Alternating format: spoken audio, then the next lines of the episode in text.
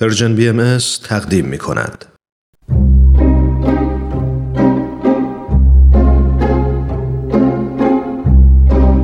یاد باد روزگاران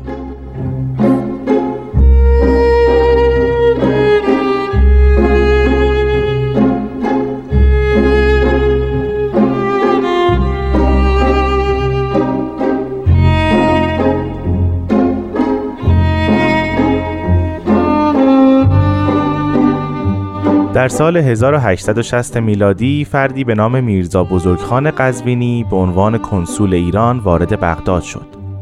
در آن زمان من مصطفی نوری پاشا والی بغداد بودم. کنسول جدید بسیار بانفوذ بود و شایع شده بود که او قرار است برای همیشه به کار بابی ها در بغداد خاتمه دهد. پس از مدتی او با شیخ عبدالحسین تهرانی که از دشمنان بهاءالله بود همداستان شد. شیخ عبدالحسین ملقب به شیخ العراقین از طرف ناصرالدین شاه برای سرپرستی تعمیرات عتبات عالیات به کربلا رفته بود. کنسول به من مراجعه کرد و گفت می‌خواهم عدهای از افراد بی سراپا را که از ایران فرار کرده اند توقیف کنم. لطفا در این راه به من کمک کنید. من از مقصود اصلی میرزا بزرگخان آگاه بودم. او می‌خواست بهاءالله و اطرافیانش را دستگیر و یا حتی مقتول سازد. اما خودم را آشنا نکردم. گفتم شما آزادید که هر توقیفی را که صلاح می‌دانید انجام دهید. حالا آنها چه کسانی هستند؟ میرزا بزرگخان اجبارا چند نفری را نام برد. با تعجب گفتم اینها که نام می‌برید از افراد متشخصی هستند که در بغداد بسیار مورد احترامند. من در این امر نمی‌توانم با شما همراهی کنم. او گفت که اما آنها دشمنان دین ما و شما هستند. گفتم ببینم. نکند ما پیرو دو دین مختلف هستیم. خیر من نمی‌توانم در این مورد به شما کمک کنم. و در نظر داشته باشید که از هر گونه اقدام قهری که به امنیت و آسایش بغداد لطمه بزند خودداری کنید. آن زمان کنسول به مقصود نرسید اما دست از اقداماتش هم بر نداشت.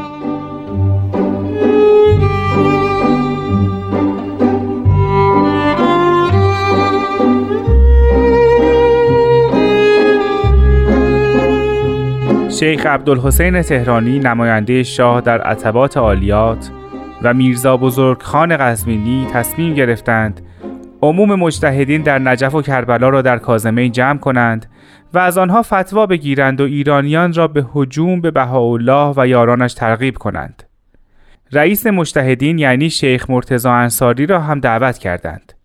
او که از مقصود آنها اطلاعی نداشت از نجف به سمت کازمین حرکت کرد. در میانه را از اسب سقوط کرد و پایش صدمه دید و با همان حال در کازمین وارد مجمع شد. اما وقتی از هدف مجمع مطلع شد برخواست و بدون توجه به اصرار آنها به نجف بازگشت. مجمع علما کاری از پیش نبرد. بعدا تصمیم گرفتند یک نفر را به عنوان وکیل خود انتخاب کنند تا با بهاءالله ملاقات و از او خواهش کنند به سوالات ایشان پاسخ دهند. قرعه به نام این بنده افتاد.